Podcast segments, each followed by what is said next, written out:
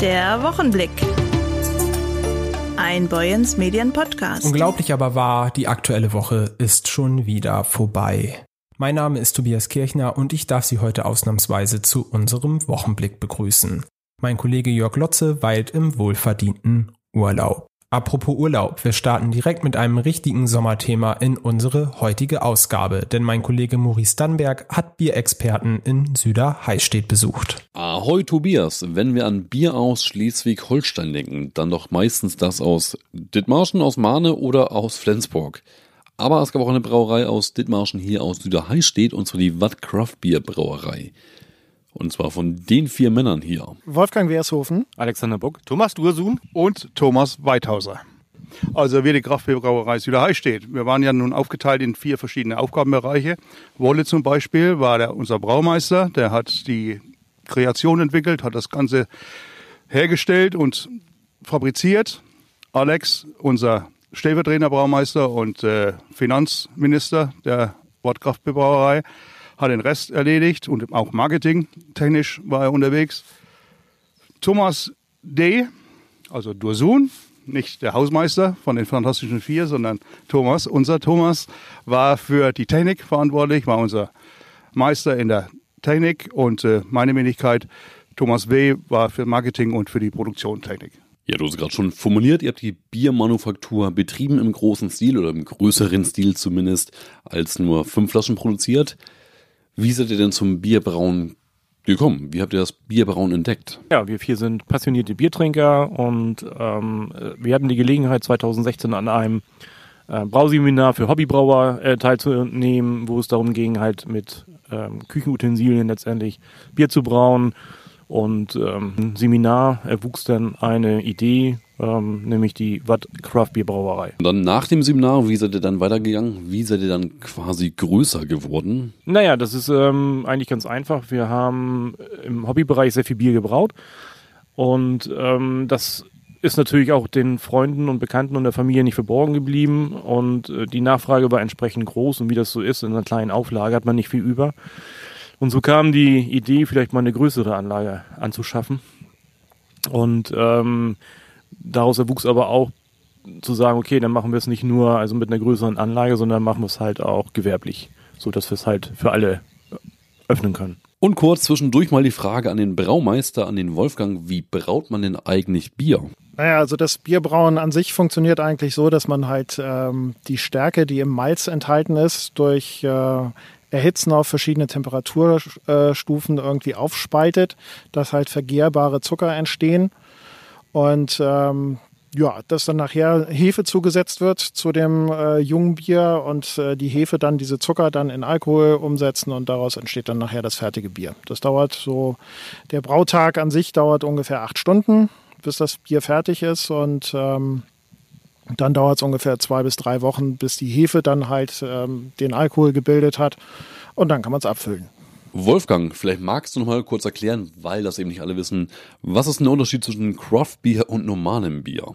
Ja, Craft Beer heißt eigentlich, dass es halt äh, handwerklich produziert wurde. Also wir haben hier nicht jetzt irgendwelche großartige Automatisierung oder sonst was irgendwie, sondern wir haben das alles noch von Hand gemacht. Wir haben das Malz geschrotet, wir haben das Bier selber gebraut, wir füllen es selber ab. Äh, etikettieren es auch noch irgendwie, also jede Flasche geht bei uns irgendwie fünf, sechs Mal irgendwie durch unsere Hände durch, irgendwie, bevor das Bier dann nachher fertig ist. Und handwerklich habt ihr jetzt nicht nur normale Sorten hergestellt, sondern ganz besondere Craft Beer Sorten. Welche denn? Wir haben tatsächlich äh, drei Standardsorten im ähm, Programm gehabt, die wir auch in verschiedenen Hofläden hier in Dithmarschen verkauft haben. Äh, das war einmal ein Pale Ale, ähm, das ist ein, ein heller Bierstil, ähm, angelehnt halt an, an äh, englische Biere. Dann ein Irish Red, ähm, was eine leicht rötliche Farbe hat und äh, ein bisschen hopfenbetonter war. Und dann hatten wir noch einen kräftigen, dunklen äh, Bock gehabt, der wirklich schön auch mit, mit ein paar mehr Umdrehungen alkoholmäßig daherkam.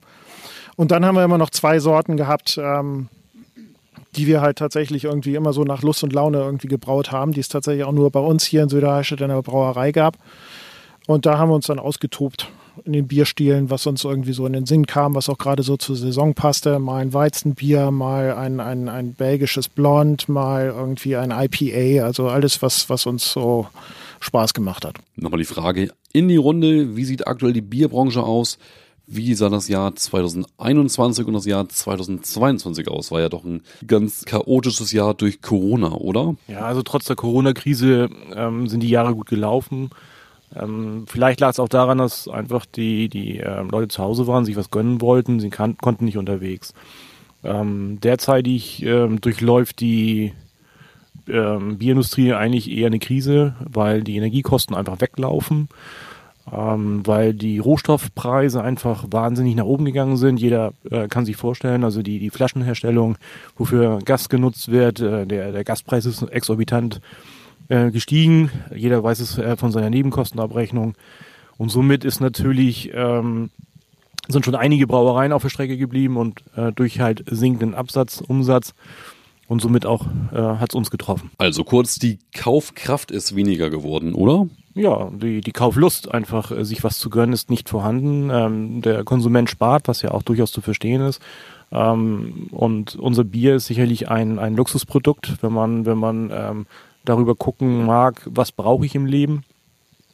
Und ähm, dass unser, unser Preis kann nun mal nicht mit einem Discount-Produkt mithalten. Das ist auch einfach, das gehört zur Wahrheit dazu. Ähm, weil, weil gute Rohstoffe und, und natürlich die Handarbeit in einer kleinen Auflage natürlich einen größeren Preis ähm, dahergeben, als wenn man, wenn man in, in einer großen Marge, also wenn man Millionen Hektoliter braut, ähm, dann kann ich natürlich einen, einen anderen Erlös erzielen. Und ähm, ja, wenn man dann spart, dann trifft sie klein vor Ort mh, mm, mit zuerst, ja. Ja, seit Ende März ist Schluss bei euch. Trotzdem habt ihr noch ein nettes Bier gebraut, ein ganz besonderes Bier gebraut. Was für ein Bier war das denn? Also das, das letzte Bier, was wir gebraut haben, ist ein Dittmarscher Whiskybier und das haben wir in 100 Liter haben wir davon gebraut und haben das dann nachher vier Monate lang in sechs verschiedenen Whiskyfässern gelagert und haben aus diesen Bieren, die dann da entstanden sind, unter anderem ist da auch ein, ein Lafroig zum Beispiel, ein Rauchbier, äh, Rauchwhisky zwischen gewesen, wo das Bier drin gelagert ist in den Fass. Ähm, und aus diesen ganzen verschiedenen Bieren, die dann in den, in den Fässern gelagert sind, haben wir ein Blend gemacht, haben wir das also dann so weit verfeinert, dass dieses Bier dann jetzt so einen entsprechenden Geschmack hat, das sucht seinesgleichen. Also es ist ein hervorragendes Bier.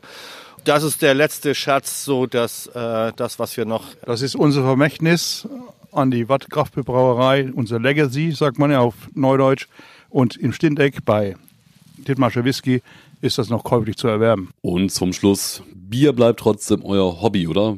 Bierbrauen in eigener Sache, das macht ihr weiter, oder? Ja, jetzt nach Beendigung ähm, der Wattkraftbierbrauerei als äh, GBR werden wir ähm, im kleinen Spiel, äh, im kleinen ähm, Unternehmen, letztendlich für uns, privat brauen. Wir werden unserem Hobby frönen, wir werden weiter Bier trinken, wir werden das genießen und ähm, ja, werden mal schauen, was so kommt. Vielen Dank an euch vier und alles Gute weiterhin. Nun habe ich zu Beginn erzählt, dass mein Kollege Jörg Lotze im Urlaub weilt. So ganz stimmt das allerdings nicht, denn er hat uns heute trotzdem einen Beitrag mitgebracht. Am vergangenen Wochenende war im Büsum das große Festival Legends at CC und die Schlagerparty. Natürlich war mein Kollege dort vor Ort. Jörg, erzähl doch mal, wen du dort alles getroffen hast. Ja, hallo Tobias, das war eine Sause an zwei Tagen. Fast 14.000 Menschen waren dabei bei der Schlagerparty am Meer und auch beim Konzert von Sarah Connor dann am Sonnabend. Rekordkulisse am Büsumer Hauptstrand. Und das war wirklich legendär, machte dem Namen Legends at the Sea alle Ehre. Sarah Connor überzeugte natürlich in gewohnter Weise, machte richtig Stimmung. Aber auch schon der Freitag hatte es richtig in sich. Zum Beispiel mit Klaus und Klaus. Und die kennt sich ja aus mit der Nordseeküste. An der Nordseeküste. An der Strand. Herzlich willkommen in Büsum. Danke, danke. Das ist für euch sicherlich nicht fremd, an der Nordseeküste aufzutreten. Nein, das ist es für uns überhaupt nicht. Und wir freuen uns wahnsinnig, wenn wir hier sind und mal wieder ein bisschen Ebbe und Flut und vernünftige Luft haben. Ich bin hier seit Jahrzehnten mit meinen Kindern beim Reiten in Süderstapel um die Ecke. Und insofern, ich bin der Gegend hier tief verbunden. Ihr könnt die Nordseeküste aber auch woanders, ne? zum Beispiel im Ruhrgebiet oder wo auch immer. Also wir, wir singen die in, in, Deutschland praktisch überall. Die wird in, in, Bayern genauso abgefeiert wie hier oben. Und wir sind ja weltweit mit der Nordseeküste unterwegs. Wir waren auf äh, Grünkohlfahrten in äh, China, Kanada, Costa Rica. Costa Rica, in Singapur. Das In war- Shanghai. Shanghai, ja. Also, Hongkong. Also das ist schon, schon eine geile Geschichte. Und das geht überall ab. Kommen zwei Männer, die lustig aussehen, auf die Bühne und singen Ja. ein Schunkellied aus Deutschland und das wird überall auf der Welt verstanden. Da hatten auch die Chinesen überhaupt keine Probleme mit. Die stürmen da sogar die Bühne. Mal Hand aufs Herz, Jungs, mögt ihr denn diesen Song überhaupt selbst noch singen? Könnt ihr den noch hören? Tatsächlich, ja. ja, ja. Wenn man sieht, wie viel Freude das den Leuten bringt und wie alle mitsingen und so weiter, das ist einfach eine ganz tolle positive Energie, die da wieder zu einem zurückkommt und dann macht man das wirklich gerne. Die Nordseeküste hat so ein, ein Innenleben, also das ist schon faszinierend. Außerdem hat der Text ja auch einen gewissen Tiefgang und er hat jetzt die zweite Strophe verstanden. Ich habe es Ja, mir erklären lassen, stimmt. er weiß, worum es geht. Mittlerweile kann ich den Text auswendig. Ja, bei Ebbe auch. Unterhaltung zu machen, das weiß man, ist alles andere als einfach. Könnt ihr eure Scherze, eure Späße, eure gute Laune auch rüberbringen, wenn ihr mal nicht so gut drauf seid, warum auch immer? Also da muss ja, ich ja das so- geht. Ich bin mit Klaus aufgetreten mit einem gebrochenen Fuß, habe auf dem Barhocker gehockt und bin mit Krücken auf die Bühne und so weiter. Es geht. Dazu ist man zu lange im Geschäft und dazu ist man Zirkuspferd. Und wenn die Scheinwerfer angehen, dann performt man und dann blendest du das auch aus. Ne? Dann hast du auch gute Laune, egal ob zu Hause die Frau sitzt und rumquakt oder sonst irgendwas. Das ist dann ganz egal. Dann wird, werden die Leute unterhalten. Die sind da, weil sie sich darauf freuen und das ist ja auch eine Verantwortung, die man da hat. Also ich glaube auch, dass es, ich sag mal, einfacher ist, wenn das, äh, wie bei uns beiden, äh, wenn man das zu zweit macht. Genau. Als wenn du das alleine machst und bist vielleicht gar nicht mit den Gedanken dabei und so weiter. Genau, und, wenn ich traurig bin, gucke ich ihn nur an und schon muss ich lachen. ja, genau. Ja, ja, ja. Tanz lieber für mich mit dir zu sein. Liebe für mich. Auch Ela war mit dabei. Sie sang mit ihrer Gruppe Elaisa 2014 für Deutschland beim Eurovision Song Contest und sorgte jetzt für das Vorprogramm beim Sarah Connor Konzert. Ela kommt ursprünglich aus der Ukraine und hat tatsächlich mit den Songs von Herbert Grönemeyer Deutsch gelernt. Ja, ich habe Deutsch mit Grönemeyer gelernt. ja, ja. Ganz viel Liebe an diesen Menschen. Oh mein Gott. Ähm, ja, und zwar, ich bin, wir sind damals mit meiner Mama nach Deutschland. Da war ich so siebeneinhalb. Also wir hatten nicht viel, wir hatten zwei Taschen so. Und so fing halt quasi unsere Geschichte hier in Deutschland an. Und sie hat meinen Stiefpapa geheiratet. Bester, bester Mensch der Welt, wirklich. Also am Ende ein Mann, der mich erzogen hat. Und der hat halt immer äh, Herbert Grönemeyer gehört. Und so habe ich dann Deutsch gelernt. Ela schreibt nicht nur ihre eigenen Songs, sondern auch für andere Künstler. Unter anderem für Sarah Connor, Helene Fischer und für wen noch? Oh Gott, es gibt so, so viele. Na, Adel Tawil ist auch dabei, Michael Patrick Kelly ist auch dabei. Ähm, Lüen, wer aus dem Hip-Hop-Bereich kommt, kennt, kennt sie sicherlich. Es gibt wirklich ganz, ganz viele tolle Künstlerinnen, mit denen ich zusammenarbeiten durfte. Und das schätze ich total. Das finde ich total schön, weil für mich ist ja immer so, Musik ist Wachstum. Ne? Man wächst ja quasi an seinen, seinen Challenges. Und ich finde das total wichtig. So, ich finde das extrem wichtig und umso mehr schätze ich es eben, mich in so viele musikalische Welten immer wieder versetzen zu können, mit so vielen tollen äh, Artists zusammenarbeiten zu können. Und parallel habe ich dann meinen Ausgleich und zwar dann mein, mein Solo-Projekt. Ja. Ihre Mama ist Opernsängerin und das hat die junge Frau damals auch beeinflusst. So ist sie zum Singen gekommen. Absolut. Ich bin in einem sehr musikalischen Haushalt groß geworden. Und bei uns zu Hause war immer alles super bunt. Es gab immer nur Musik. Und deswegen gab es für mich irgendwie nie einen anderen Plan, was anderes zu machen. Trotzdem war es meine Mama dann natürlich super, super wichtig, dass ich ein Abitur mache. Ne, man weiß ja nie und das verstehe ich auch total. Aber für mich war eigentlich immer relativ klar, dass ich singen werde, dass ich schreiben werde. Hat sich tatsächlich erst so bei mir, als ich so zwölf war, eingestellt, weil ich über Musik einfach angefangen habe, viel zu verarbeiten. So, und das hat mir geholfen. Komm, lass uns die Welt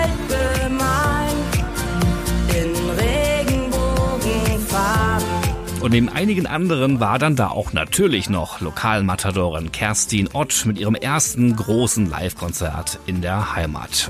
Sie sorgte am Freitagabend für Stimmung bis Mitternacht und wir haben sie vor dem Konzert gefragt, wie groß ist denn jetzt die Aufregung wegen dieser Heimatpremiere? Also das ist eine andere Nummer, wenn du wirklich, weiß ich nicht, das halbe Publikum kennst. Ähm, da willst du ja auf jeden Fall auch, willst du immer, aber irgendwie noch, noch mal besser abliefern. Bin schon ein paar Tage länger nervös, aber... Aber es lief alles glatt, es war ein tolles Konzert und 5000 Menschen im Publikum sahen das genauso. Ja, ich fühle mich super. Also das Wetter spielt ja heute auch mit. Das war ja auch die letzten Tage recht kalt, aber ich glaube, heute ist das mega perfekt. Geile Bühne, geile Umgebung in der Heimat, top. Eine Mega-Party also am Wochenende Freitag und Sonnabend präsentiert von Boyens Medien. Das macht Lust auf mehr und dann denke ich mal, sehen wir uns im nächsten Jahr in Büsum wieder. Aller spätestens. Kommen wir jetzt zu einem ganz anderen Thema. Meine Kollegin Nina Nödling hat mit Hauptkommissar Marco Gutt darüber gesprochen, wie sich Polizisten eigentlich fit halten. Hallo Herr Gütt. Ähm, wie hält sich denn so ein Polizist eigentlich fit? Ja, wir sind natürlich äh, alle bemüht, ähm, uns regelmäßig fit zu halten. Das äh, passiert äh, teilweise im privaten Bereich, ähm, aber eben auch durch ein Dienstsportangebot, das wir den Kolleginnen und Kollegen zur Verfügung stellen. Ähm, die Landespolizei ist bemüht, ja auch durch äh, rechtliche Regelungen, es gibt den sogenannten Dienstsporterlass, äh, dieses, äh, sag ich mal, äh, Fithalten auch zu fördern. Bei dem Dienstsportangebot, das ist breit gefächert und für jeden ist was dabei. Wir sind bemüht als Polizeidirektion Itzehoe unseren Mitarbeiterinnen und Mitarbeitern ja die Möglichkeit zu geben, äh, einmal in der Woche, also für eine Stunde in der Woche äh, Dienstsport äh, wahrzunehmen und das wird auch gut angenommen. Und wird das dann auch kontrolliert, wie fit jemand ist? Genau, ab einem gewissen Alter ähm, muss man einen äh, sogenannten Fitnesstest erbringen. Der ist äh, dann obligatorisch. Für ältere Kollegen ist es äh, auch möglich, diesen zu erbringen.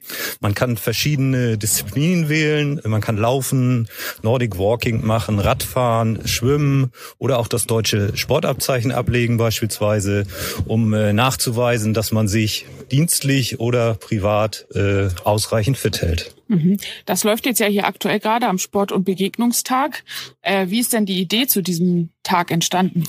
Ja, der Titel sagt es schon. Äh, die Zielrichtung ist eigentlich zweigeteilt. Es geht äh, zum einen um den Sport, also den Kolleginnen und Kollegen äh, die Möglichkeit äh, zu geben, äh, zentral äh, an einem Ort gemeinsam einen Fitnesstest abzulegen. Dazu haben wir hier verschiedene Angebote und Möglichkeiten auch eingeräumt.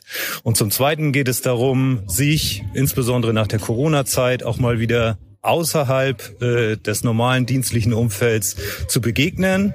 Das ist die interne Komponente, aber auch äh, geht es darum, und das äh, lag unserem Behördenleiter, äh, dem leitenden Polizeidirektor Frank Mattisen am Herzen, äh, auch mit anderen Behörden und Organisationen zusammenzukommen. Deshalb haben wir die äh, Leitungen dort auch eingeladen und können uns vorstellen, in den kommenden Jahren so eine Zusammenarbeit auch weiter auszubauen. Also wer ist denn alles eingeladen zu diesem Tag? Also wir haben äh, äh, Vertreterinnen und Vertreter von äh, ja, benachbarten Behörden hier im Kreis Dithmarschen eingeladen. Ähm, Beispielsweise die Kreispräsidentin, den Landrat, äh, Amtsdirektor, den Bürgermeister der Gemeinde Albersdorf, hier wo wir uns befinden. Ähm, ja, Vertreter von Zoll, Bundeswehr und so weiter. Ja, der Tag läuft jetzt schon eine Weile. Wie ist das so für Sie heute? Ja, wie wir hier sehen, um uns herum äh, sind alle sehr aktiv, haben Spaß bei der Sache. Wir hören das im Hintergrund. Hier wird angefeuert, finden äh, Teildisziplinen zum Sportabzeichen statt. Und äh, die Stimmung ist gut. Das Wetter spielt mit. Es ist trocken und äh, wir sind froh, dass es äh, heute so gut funktioniert. Genauso schnell wie die Woche ist auch die Ausgabe des Wochenblicks jetzt wieder vorbei. Mir bleibt jetzt nur noch die Verabschiedung und ich freue mich schon auf unsere Ausgabe in der nächsten Woche. Der Wochenblick. Ein Boyens Medien Podcast.